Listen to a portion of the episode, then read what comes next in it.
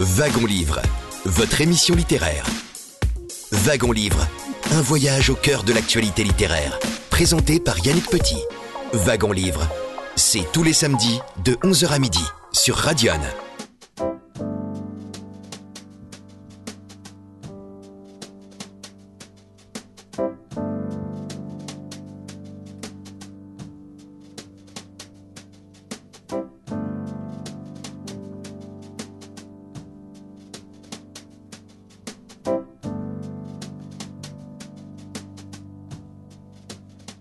onze heures passées de quelques secondes sur Radio N. Un très grand bonjour à toutes et à tous. Merci de nous rejoindre pour votre émission littéraire. C'est en effet Wagon-Livres et nous sommes ensemble jusqu'à midi. Et en ce début de nouvelle année, je vous adresse mes meilleurs vœux. Bien sûr, beaucoup de santé, beaucoup de joie, beaucoup de bonheur et de satisfaction au quotidien. Et puis, cela me paraît important également en notre époque troublée. Je vous souhaite également beaucoup de sérénité et de paix intérieure. Et puis pour commencer l'année, deux vers de Paul-Éluard qui, je crois, s'intègrent assez bien à ce tout début d'année qui montre la pointe de, de son nez. Deux vers de Paul-Éluard. Le passé est un œuf cassé, l'avenir est un œuf couvé. Pour commencer deux mille vingt-quatre, je vous propose des extraits d'émissions diffusées l'année dernière sur l'antenne de Radio N et je voudrais ouvrir notre rendez-vous littéraire en vous proposant de réentendre Denise Bombardier, journaliste et romancière québécoise, disparue le quatre juillet deux mille vingt-trois à l'âge de quatre-vingt-deux ans. Et je vous propose de réentendre un extrait d'un wagon-livre que j'avais enregistré en mars deux mille dix-neuf à Dijon, alors qu'elle était l'invitée du Club des écrivains de Bourgogne. Denise Bombardier était venue présenter ses mémoires parues chez Plon et intitulées « Sans peur et sans regret ».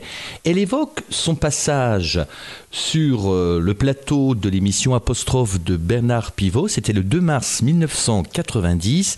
Elle a alors pour voisin et invité de l'émission également Gabriel Matzneff qui faisait alors paraître « Mes amours décomposés » aux éditions Gallimard. Et Denise Bombardier explique ce qu'elle éprouve et ressent à ce moment-là. Il racontait comment il sodomisait les petites filles de quatorze ans, puis les petits garçons aussi, mais enfin, c'était... Euh, et, et il racontait ça parce que c'était pas un roman, là. On ne parle pas d'un roman, on parle de, on parle d'un journal. Et euh, il disait, à un moment donné, le quatorze mars, je vais chercher Nathalie, bonjour Nathalie, je vais l'aller ch- chercher au lycée. Elle a quinze ans, nous allons prendre un verre à la coupole, son petit cuimberbe m'attire, alors je l'amène chez moi et je la sodomise proprement. Le lendemain midi, déjeuner à l'Élysée, avec d'autres écrivains, parce que vous, vous savez que les, vos présidents font des dîners d'écrivains, des déjeuners d'écrivains, ce qui est très bien.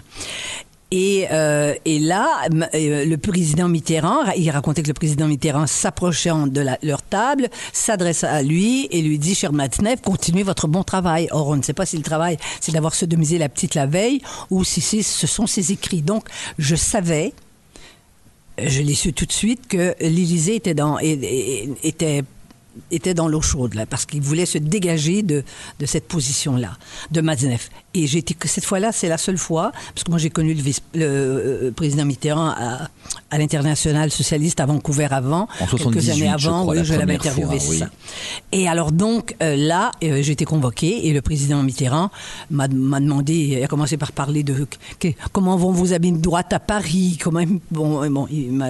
Et tout à coup, il, a, il m'a dit ce qu'il voulait que je dise, et vous pouvez le... Et, il vous a dit, euh, mais chère amie, vous qui êtes une observatrice affectueuse et sévère de notre pays, vous connaissez le milieu parisien obsédé par la peur de n'être jamais assez libéré et tolérant vis-à-vis des écarts de conduite douteux et choquants. La France n'est pas Matzneff, chère Denise Bombardier. Voilà ce qu'il m'a dit. Et évidemment, ça s'est su. Et le lendemain, euh, le lendemain euh, ils ont fait un communiqué à l'A F P. Le lendemain, euh, le, le Monde choisissait son camp.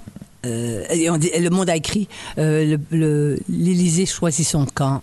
celui de Bombardier. Mais alors, suite effectivement à votre oui. intervention alors sur le là... plateau d'Apostrophe, alors Jacques Lanzmann vous a décrit telle une mégère comme on n'en fait plus.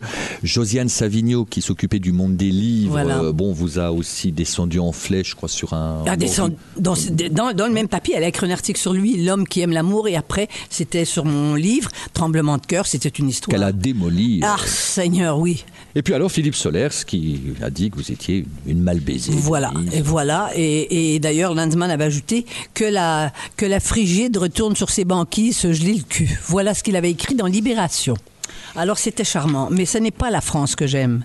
Mais la France que j'aime, je l'aime depuis que je suis toute petite. Alors, la France, on va y arriver à la France. J'ai passé la moitié de ma vie en France. Oui, Denise, il faut absolument qu'on en parle et on va manquer de temps. Ah. Euh, vous découvrez la France. Votre premier voyage en France, oui. dans ce vieux pays, c'est en mille neuf cent soixante-huit, au, au moment des événements. Absolument. Vous arrivez en France à ce moment-là. Je ne peux pas atterrir en France parce qu'il y a grève. Alors, on atterrit à Bruxelles. Donc, on prend une voiture et je traverse la frontière.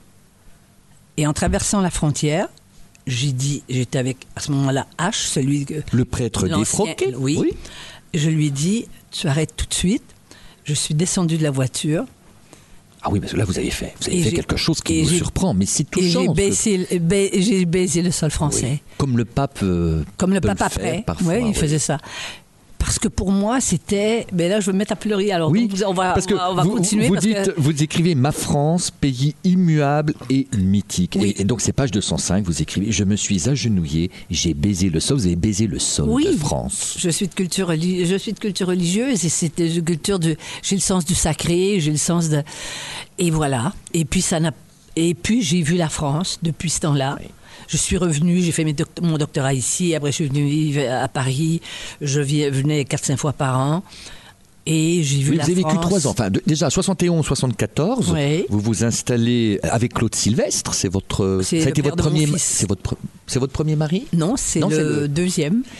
Et puis vous avez préparé donc une thèse de doctorat sur l'O R T F, sous la direction de, de Jean Cazeneuve. Denise, à propos de mai soixante-huit...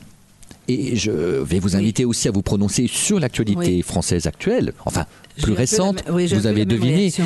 Vous écrivez, à propos de mai soixante-huit à Paris, « J'avais été apeuré par les barricades et les casseurs qui, au propre comme au figuré, déboulonnaient, à ma consternation, les trésors, richesses et symboles de la culture que le reste de la planète enviait à la France. » La France des outrances, de la tentation anarchique, de la rancœur et de la diabolisation n'était pas celle que j'aimais. Est-ce que la France n'est pas retombée un peu écoutez, dans ce cycle d'agitation écoutez, populaire ? Le, le, le premier samedi de, de ces manifestations, j'étais avec, j'étais avec mon mari maintenant, mon anglais, euh, James, et euh, spécialiste du dix-huitième siècle français, le plus, en, le plus francophile des, Anglo- des Anglais.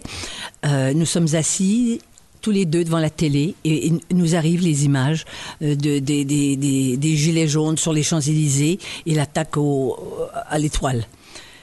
Et là, tout à coup, c'est quand on a vu le buste de Marianne, ils avaient, ils avaient, ils l'avaient jeté par terre, ils avaient donné un coup de poing dedans, le buste de Marianne, avec la moitié de la figure du buste arrachée.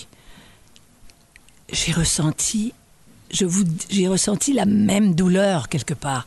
Je me suis tournée vers mon mari. Vous savez, les Anglais, ça pleure pas. C'est pas des braillards, les Anglais. Ils vous braillent pas devant vous. Je me suis retournée devant mon mari et je l'ai regardé. Et il avait les larmes aux yeux. Et après, euh, bah, vous voyez ce qui se passe. Je veux dire, il faut... la démocratie, ce n'est pas le pouvoir dans la rue. Vous avez pu à l'instant entendre la journaliste et romancière québécoise Denise Bombardier qui nous a quittés l'année dernière à l'âge de quatre-vingt-deux ans. Vous avez pu réentendre un extrait d'un wagon-livre qui avait été enregistré courant mars deux mille dix-neuf au Grand Hôtel de la Cloche à Dijon, alors que Denise Bombardier était l'invitée du Club des écrivains de Bourgogne pour ses mémoires intitulées « Sans peur et sans regret » et toujours disponible aux éditions Plon. Si vous venez de nous rejoindre, sachez que vous êtes d'une part sur l'antenne de Radio, d'autre part dans l'émission littéraire de votre radio locale Wagon-Livres. Nous sommes ensemble jusqu'à midi. pause musicale et juste après, nous entendrons un extrait d'entretien avec le directeur général de la Fondation Napoléon, Thierry Lentz, que j'avais eu le plaisir de rencontrer et d'enregistrer fin septembre de l'année dernière, alors qu'il était l'invité du salon Livres en Vigne au château du Clos de Vougeot.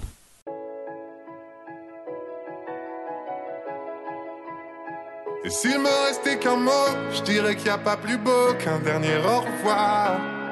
Et même si on le pensait vraiment, j'attendrais ton retour pour longtemps.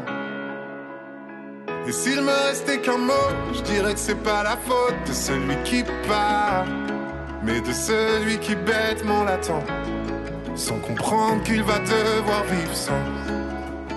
Je serai partout où tu veux, si tu veux bien de moi.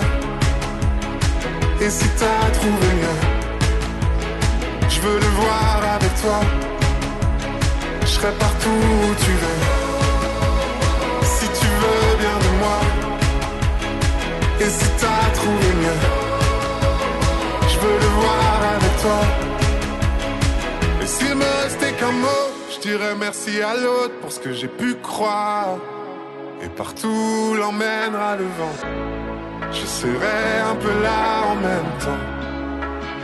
Et s'il me restait qu'un mot, je dirais que c'est pas la faute de celui qui part, mais de celui qui bêtement l'attend, sans comprendre qu'il va devoir vivre sans. Je serai partout où tu veux, si tu veux bien de moi. Et si t'as trouvé mieux, je veux le voir avec toi. Je serai partout où tu veux, si tu veux bien de moi. Et si t'as trouvé mieux, je veux le voir avec toi. Et moi je serai là si la vie t'emporte, si ton cœur a froid. Si jamais tu cherches un endroit, je le garderai là pour toi. Je serai partout où tu veux, je serai partout où tu veux. Si tu veux bien de moi, si tu veux bien de moi. Et si t'as trouvé mieux, et si t'as trouvé mieux, je veux le voir avec toi, je veux le voir. Je serai partout où tu veux, si tu veux bien de moi. Et si t'as trouvé mieux, je veux le voir avec toi. Et s'il me restait qu'un mot, je dirais qu'il n'y a pas plus beau qu'un dernier au revoir. Wagon-Livres, votre émission littéraire. Suite de notre rétrospective deux mille vingt-trois, cette fois-ci une page d'histoire avec Thierry Lentz, directeur général de la Fondation Napoléon, également professeur associé à l'Institut catholique de Vendée. Thierry Lentz a fait paraître l'an dernier un essai intitulé « Sur les bords de la Seine, histoire et secret du tombeau de Napoléon » aux éditions Perrin. Rappelez-vous, en deux mille vingt et un, nous avons commémoré le deux centième anniversaire de la mort de l'empereur Napoléon, Napoléon Ier. Napoléon décédé le cinq mai dix-huit cent vingt et un à dix-sept heures quarante-neuf très précisément. Et justement, j'ai sélectionné un extrait de cet entretien avec Thierry Lentz que j'avais enregistré l'année dernière en marge du salon Livres en Vigne euh, au château du Clos de Vougeot. De quoi Napoléon est-il mort? Les Anglais l'ont-ils empoisonné? Son corps a-t-il été remplacé par celui de son maître d'hôtel Cipriani? Réponse et explication de Thierry Lentz. Alors, il y a évidemment toutes ces, toutes ces, tous ces mystères, enfin ce pseudo-mystère, on va dire, qui, qui euh, euh, circulent autour de la mort de Napoléon. Alors, il y en a deux essentiels, vous l'avez, euh, vous l'avez signalé. Le premier, c'est qu'il aurait été empoisonné par les Anglais.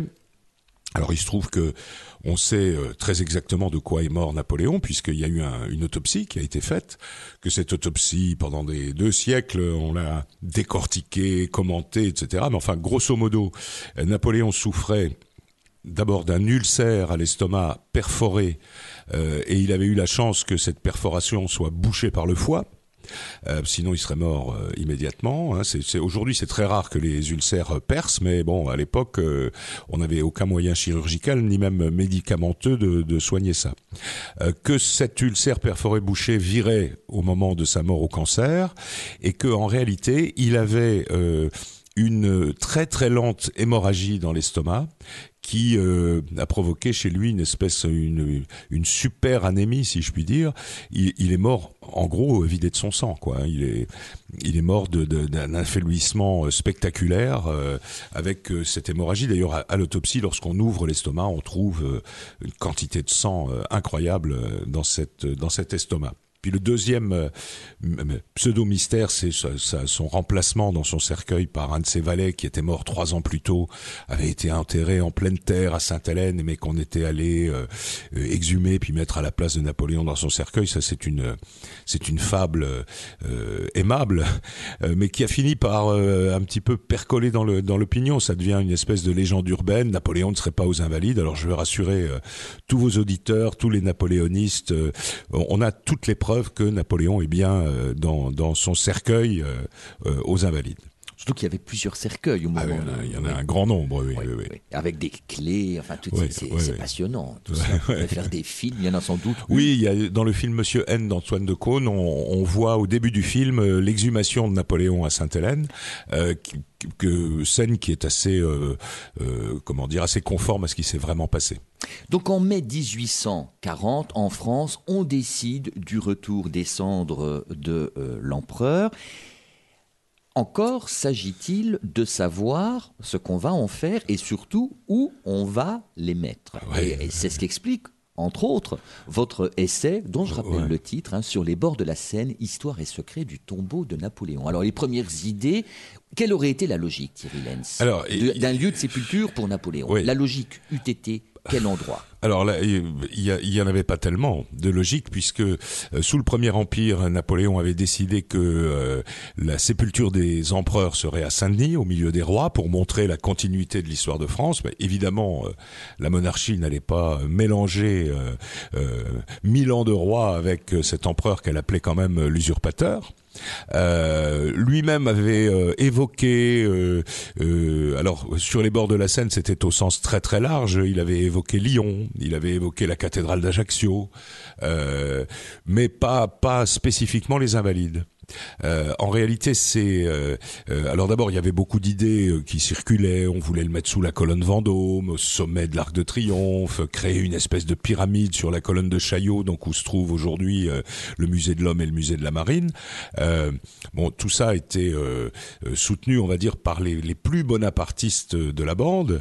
Euh, puis compte tenu de, de ce que sont devenues nos villes, on imagine, vous voyez, le tombeau de Napoléon en plein en plein centre-ville, dans une place euh, avec de la circulation autour. Enfin, c'est, finalement, on a très bien fait. C'est Louis-Philippe qui a choisi, de façon non concertée avec qui que ce soit, les Invalides.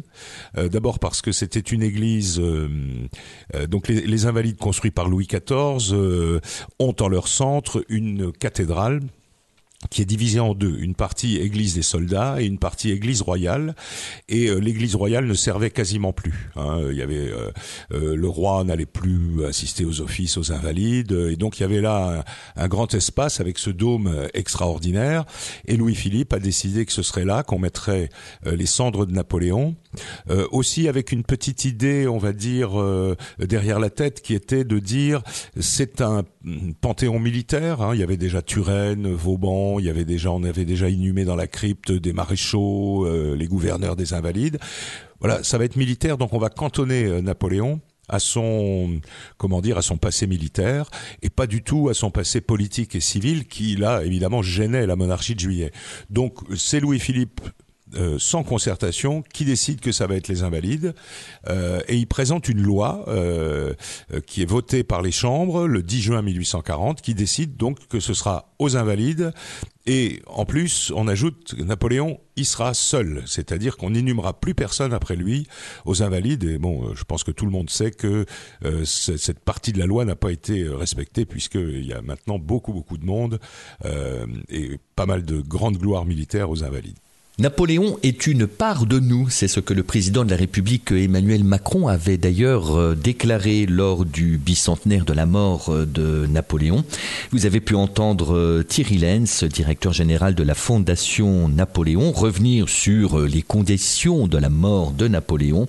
Et je rappelle le titre de son essai sur les bords de la Seine, « Histoire et secret du tombeau de Napoléon », toujours disponible en librairie aux éditions Perrin. La suite de la rétrospective deux mille vingt-trois de Wagon-Livres, juste après la virgule musicale que nous allons vous proposer. Nous reviendrons grâce à Christian Limousin, qui nous a quittés d'ailleurs l'année dernière à l'âge de soixante-quatorze ans, très précisément le vingt et un septembre dernier. Christian Limousin, poète, critique, historien d'art, spécialiste de l'œuvre littéraire de Georges Bataille. Georges Bataille qui, je le rappelle, repose au cimetière de Vézelay, et nous aurons le plaisir de réentendre Christian Limousin, avec lequel j'avais enregistré une émission sur euh, Georges Bataille en deux mille douze pour le cinquantième anniversaire de la mort de l'auteur du Coupable. Wagon-Livres sur Radio N revient juste après la virgule musicale que nous vous proposons.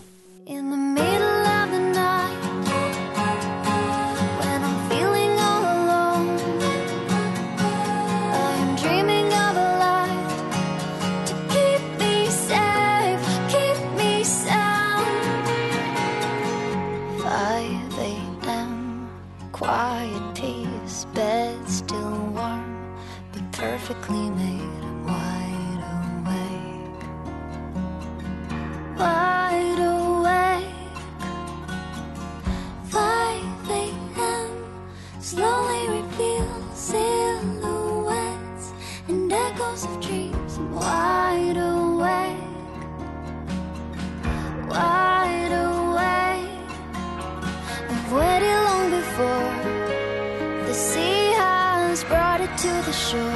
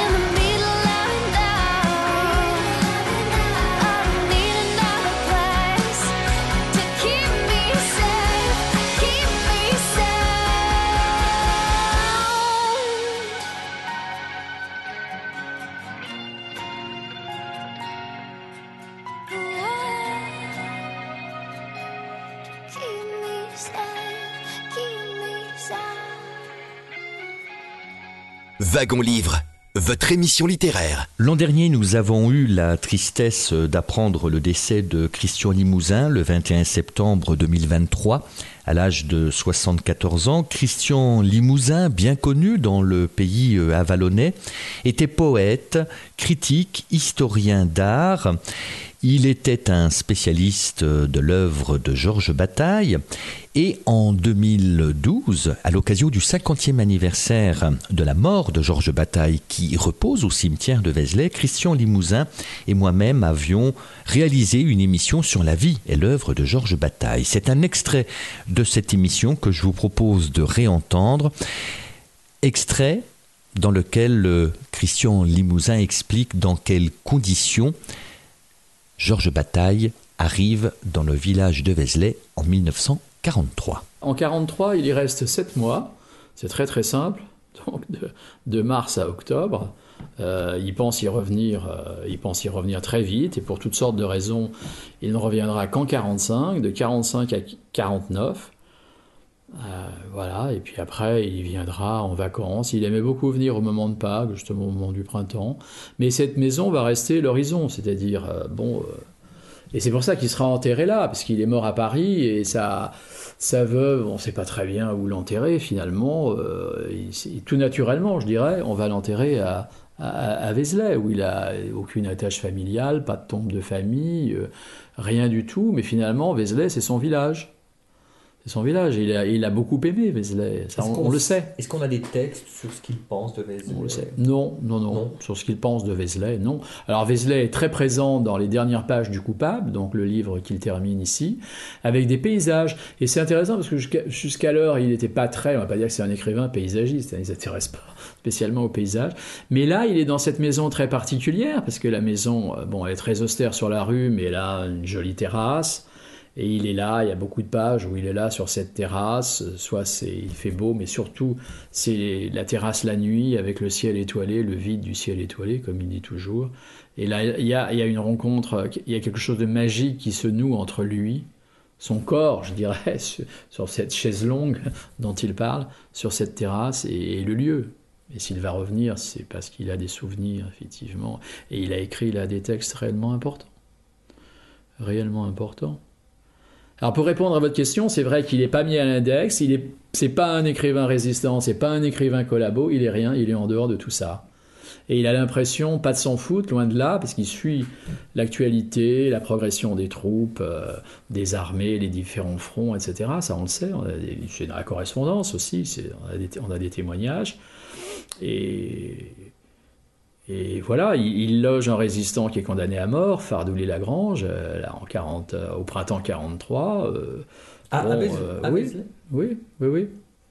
Alors, il est dans cette, il est dans une sorte de solitude à Vézelay, parce que il n'y a plus les amis parisiens, il n'y a plus les cafés, parce qu'il avait, il avait toute la vie des cafés euh, où il allait tous les soirs, où on rencontrait des amis. Il n'y a plus de bordel, il n'y a plus, il n'y a plus de bibliothèque. Lui qui, jamais, est, qui est l'homme y des, eu un jour des, des, bordels à Vézelay des bibliothèques. Bah, il y a rue, des bord, rue du rue du Tripot à Vézelay. Ah. Rue du Tripot. Parce que euh, Bataille, c'est aussi euh, c'est aussi les prostituées, c'est les bordels. Et il, euh... Oui, il a dépensé, il, il a, il a, on va dire, claqué des sommes folles dans, dans les bordels, oui. C'est la débauche. Il a toujours, il a toujours été vécu misérablement parce qu'il a dépensé beaucoup d'argent. Alors, dans les bordels, d'une part, et dans les filles, dans les boîtes à striptease, il adorait la dénudation, le dénudement, comme il dit. C'est un mot qu'il a créé, d'ailleurs, qui n'existe pas, le dénudement. Et il allait au tabarin. Mais il a des histoires d'amour avec des prostituées. Par exemple, la célèbre Violette, il a voulu la racheter justement à ses macros. Ça s'est mal passé. Il y a toute une histoire. Violette, des histoires donc... d'amour. Oui, une réelle histoire d'amour avec, une histoire avec, avec une Violette. Une histoire impossible, une histoire impossible. Mais une histoire impossible. Mais il a failli se faire tuer par les macs, les macs en question, oui, qui n'ont pas accepté. Euh... Mais ils l'ont, enfin ils l'ont, en même temps ils l'ont fait, mais ils ne sont pas allés jusqu'au bout. Mais il y a dépensé quasiment, pense-t-on, l'héritage de sa mère, avec Violette. Alors, il, c'est Suriat, dans le livre de, de Suriat, il y a des photos donc, de, de filles dans des bordels. Enfin, je sais pas, oui, c'est les photos de Brassailles, oui. D'accord. Ouais. Et en dessous, il, est parf... donc, il y a des, des citations de Bataille, ouais, qui dit qu'il, qu'il est sous, qu'il s'assied sur les genoux d'une prostituée et qu'il pleure. Euh... Oui, oui, oui. Oui, sûrement. En même temps, il ne faut pas, il faut pas euh, penser que les fictions, euh, que les fictions de Bataille soient autobiographiques, hein, mais il, elles le sont quand même quelque part, les fictions. Et c'était très curieux parce que Suriat, une fois, il a, quand on l'interrogeait sur sa bio, il disait au départ, j'étais très méfiant parce que je pensais qu'il fallait faire une distinction entre la vie de Bataille et puis ce qu'il nous, ce qu'il nous raconte. Et maintenant, je pense que ce qu'il a euh, vécu, c'est pire que ces fictions. Vous avez pu à l'instant réentendre la voix de Christian Limousin, poète, critique, historien d'art. Christian Limousin qui évoquait l'œuvre et la vie de Georges Bataille. Un extrait d'un entretien enregistré en deux mille douze, l'année du cinquantième anniversaire de la disparition de l'auteur du coupable. Je rappelle que Christian Limousin nous a quittés l'année dernière à l'âge de soixante-quatorze ans, le vingt et un septembre deux mille vingt-trois. La rétrospective deux mille vingt-trois de Wagon-Livres se poursuivra juste après la pause musicale que nous allons vous proposer. Vous pourrez alors réentendre Marie-Christine Barrault que j'avais enregistrée le dix-neuf avril deux mille vingt-trois alors qu'elle était l'invitée du Club des écrivains de Bourgogne à Dijon pour y présenter son autobiographie parue aux éditions Stock et intitulée « Si tu savais, c'est merveilleux ». Restez avec nous, on se retrouve juste après la virgule musicale que nous vous proposons.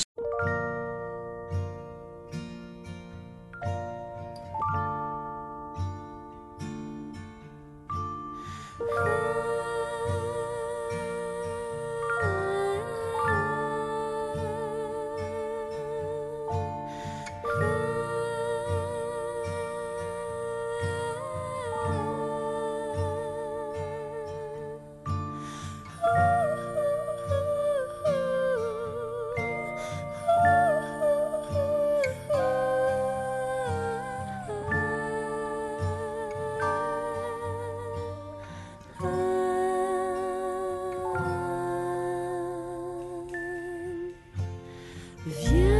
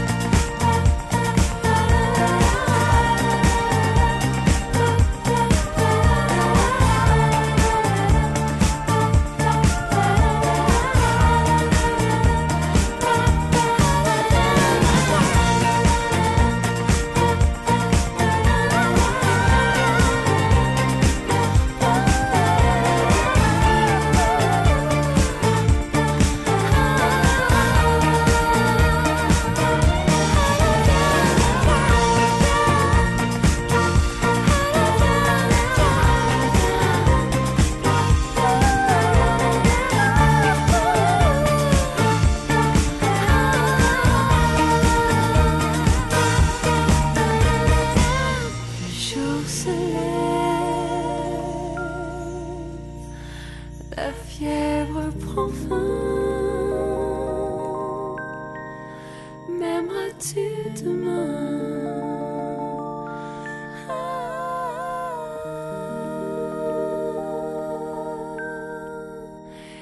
et mes lèvres posées sur tes mains, m'aimeras-tu demain?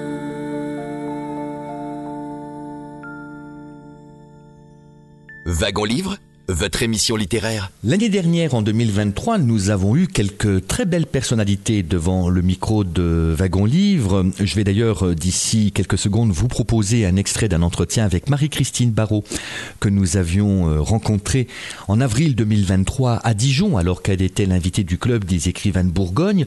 Théâtre, cinéma, télévision, Marie-Christine Barrault mène sa carrière sur tous les fronts. Elle a été nommée aux Oscars de la meilleure actrice en mille neuf cent soixante-seize pour Cousin-Cousine, film de Jean-Charles Taquella. Elle a travaillé avec les plus grands, de Maurice Béjart à Christophe Honoré, en passant par Woody Allen. L'année dernière, aux éditions Stock, elle a fait paraître son autobiographie « Si tu savais, c'est merveilleux ». C'est un ensemble de portraits de, de son père, de sa mère, de Jean-Louis Barrault, son oncle. Et là, dans l'extrait que j'ai sélectionné, vous allez l'entendre évoquer sa grand-mère maternelle. Je cite « Habitante des mondes occultes », Marie-Christine Barrault sur Radio N. Alors, elle, elle était très spéciale, hein, ma grand-mère, parce qu'elle était née en Algérie. Elle était d'une famille euh, euh, italienne, et suisse-italienne, qui s'était installée en Algérie dans le, au milieu du dix-neuvième siècle pour construire des routes et des ponts. Et euh, ils étaient restés jusqu'à la... Eux sont restés jusqu'à la libér... jusqu'à l'indépendance de l'Algérie, mais ma grand-mère, elle était venue en France pour se consoler de la mort de son père avec sa mère en... dans les... le début du XXe siècle, et elle rencontrait mon grand-père qui était franco-français, et donc elle est restée, elle n'est jamais retournée en Algérie. Mais elle avait une conception du monde avec des, avec des... des diables qui, qui... qui... enfin. Elle, elle créait une espèce de, de, de vie de fantôme autour de nous. Pas, méch- pas forcément méchant, mais on n'était jamais très tranquille. Mais vous dites d'elle qu'elle est l'habitante euh, des mondes occultes. Ah oui, complètement. Mais complètement. Et elle nous racontait quand même des histoires horribles, parce qu'elle détestait, elle, d'une manière générale, elle détestait les hommes.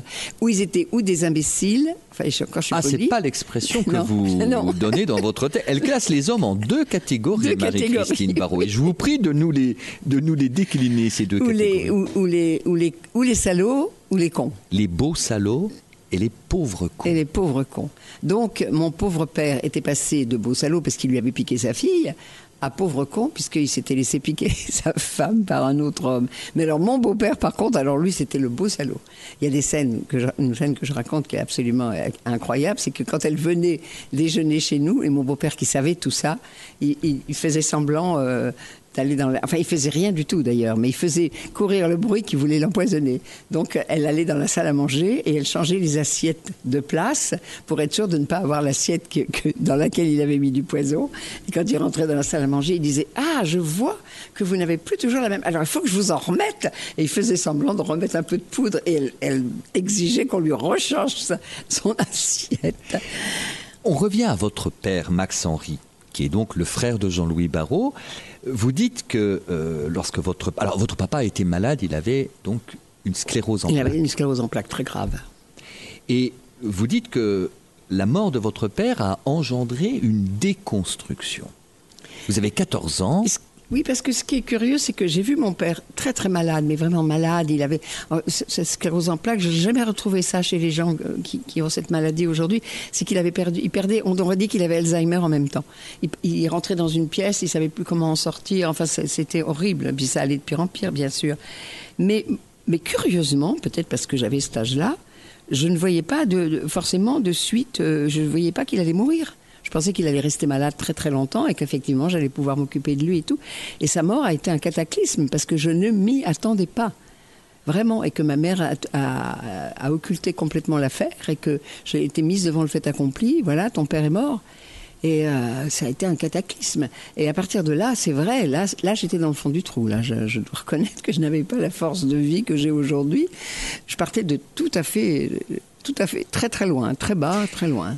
Il faut dire, euh, Marie-Christine Barrault, en fait, que votre père a été accueillie dans, dans un pavillon du, du, du château oh non, du, ça, du nouveau horrible. mari de votre maman. Ça, c'est horrible, parce que comme personne ne s'occupait de lui, et là, c'est là que j'en veux beaucoup quand même à mon oncle Jean-Louis Barrault, que par ailleurs j'admirais énormément, pour, pour, pour l'homme de théâtre incroyable qu'il était, mais qu'il n'a jamais levé le petit doigt pour s'occuper de son frère, qui était, pour mon père, Jean-Louis, c'était sa, sa passion absolue, je veux dire. Dès qu'on le voyait, il disait, vous avez des nouvelles de Jean-Louis, est-ce, où est-ce qu'il est, est-ce qu'il va venir me voir et tout.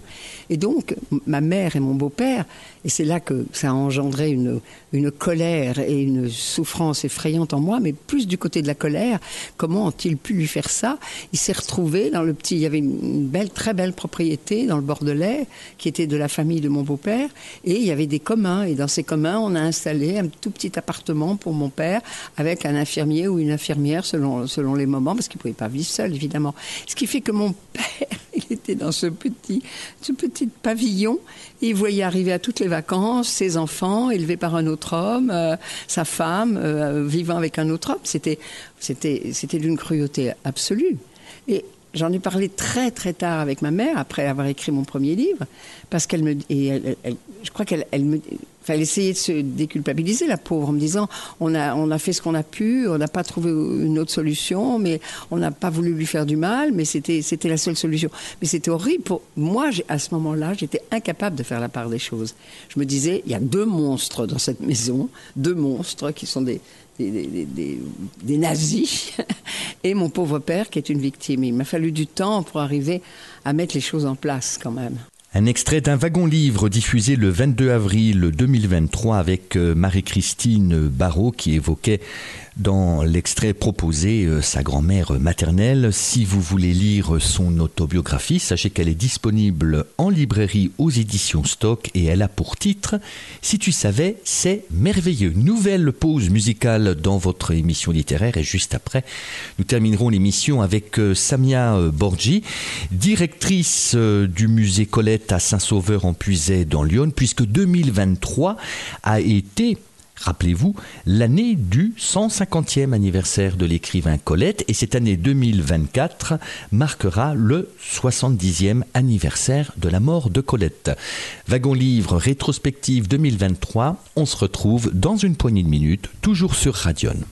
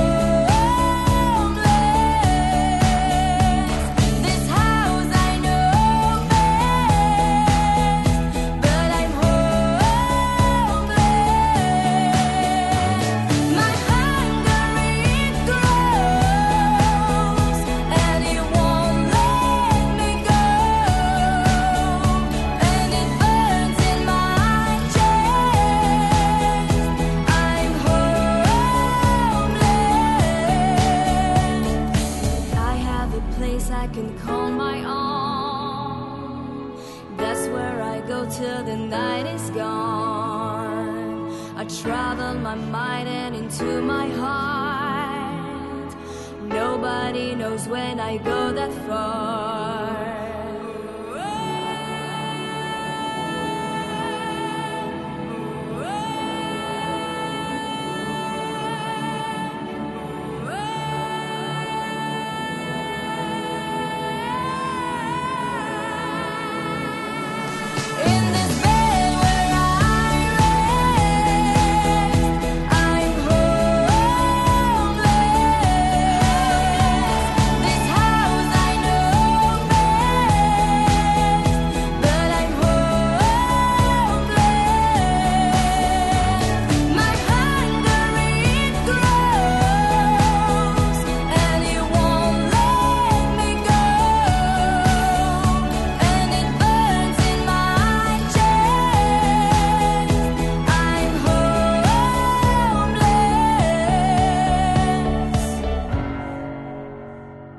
Wagon-Livres, votre émission littéraire. Parmi les commémorations et hommages rendus l'année dernière, deux mille vingt-trois aura marqué le cent cinquantième anniversaire de la naissance de l'écrivain Colette, né très précisément le vingt-huit janvier à Saint-Sauveur-en-Puisay dans l'Yonne.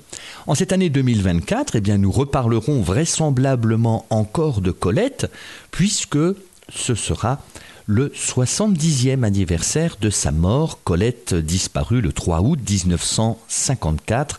Elle qui disait d'ailleurs « La mort ne m'intéresse pas, la mienne non plus ». Je vous propose d'entendre un extrait d'un wagon-livre diffusé le vingt-huit janvier deux mille vingt-trois avec Samia Borgi, directrice du musée Colette à Saint-Sauveur-en-Puisay. Et j'invitais Samia Borgi à revenir sur le succès de la série des Claudines, et notamment le premier de cette série, Claudine à l'école, dans lequel Colette y règle ses comptes avec la population de Saint-Sauveur, avec certains habitants qui sont mis en scène dans ce roman et qui vont s'y reconnaître, notamment le docteur et l'institutrice. Samia Borgi. Oui, parce que ça a été un véritable scandale, ça a été même un séisme. Euh, tout le village en a tremblé, et avant même que le roman arrive entre les mains des habitants ici, ils ont eu vent euh, du fait que Colette avait mis en scène des, des habitants réels de Saint-Sauveur, qu'elle ridiculisait euh, vertement les uns après les autres, et je, on imagine la réaction qu'ils ont eue lorsqu'ils ont pris connaissance du roman, où effectivement elle les convoque les uns après les autres et elle les exécute. La directrice d'école, Olympe euh, Perrin dans la réalité, Olympe Sergent dans le roman, qui euh, songe avant tout, qui abandonne volontiers sa classe pour monter à l'étage et compter fleurette à son, à son adjointe. Euh, et puis vient le temps où euh, la directrice et l'adjointe ne, ne prennent même plus le, la peine de se cacher, et c'est en pleine classe qu'elle se, qu'elle se livre à des démonstrations de, de tendresse. À imaginer la gravité de telles accusations. Oui, on est en dix-neuf cents. On est en mille neuf cents. On est à Saint-Sauveur-en-Puisay en mille neuf cents. Donc, euh, les réactions... Alors là, cette pauvre institutrice, elle a dû répondre devant les, ses autorités hiérarchiques. Et puis, heureusement pour elle, elle était une remarquable pédagogue, très appréciée par les, les habitants qui euh, ont fait front avec elle et qui l'ont convaincue de rester euh, à Saint-Sauveur, ce qu'elle a fait jusqu'à jusqu'à sa retraite en mille neuf cent dix-huit. Mais enfin, dans l'ensemble, c'est tout le village qui a eu à souffrir des attaques de Claudine à l'école. En fait, il faut imaginer que c'est un peu comme si un corbeau, tout à coup, s'était mis à jeter sur la place du village le vrai et l'impensable, à dévoiler tous les secrets de ce village qui semble respectable en apparence seulement. Il y a même des, des personnes qui ont brûlé hein, ce, ce roman, on le sait, à, à travers la correspondance que les habitants échangeaient, une madame de la Brousse qui l'a brûlé en raison du portrait de son père qui était traîné, littéralement traîné dans la boue. À l'instant, un extrait d'un Wagon-Livres diffusé une première fois le vingt-huit janvier deux mille vingt-trois sur l'antenne de Radio N avec Samia Borgi, directrice du musée Colette à Saint-Sauveur-en-Puisay, et qui évoquait donc le succès de Claudine à l'école. Je rappelle, deux mille vingt-quatre sera encore marqué par Colette puisque nous commémorons le soixante-dixième anniversaire de sa mort. C'est la fin de notre Wagon-Livres aujourd'hui, petite rétrospective de l'année deux mille vingt-trois, mais on aura vraisemblablement l'occasion de vous proposer d'autres extraits rétrospectifs d'émission deux mille vingt-trois. Je vous donne rendez-vous samedi prochain, toujours à onze heures sur Radio N, et samedi vingt janvier prochain, j'aurai le plaisir de vous proposer un entretien avec Jean-Marie Roire de l'Académie française qui vient de faire paraître chez Gallimard un nouveau roman intitulé « La maîtresse italienne ». Un roman qui met en scène celle qui a permis à Napoléon de s'évader de l'île d'Elbe. C'est à découvrir et à suivre samedi prochain à onze heures, toujours sur Radio N. Il ne me reste plus qu'à vous saluer et à vous remercier. Je vous souhaite un excellent congé de fin de semaine. Au revoir et à samedi prochain.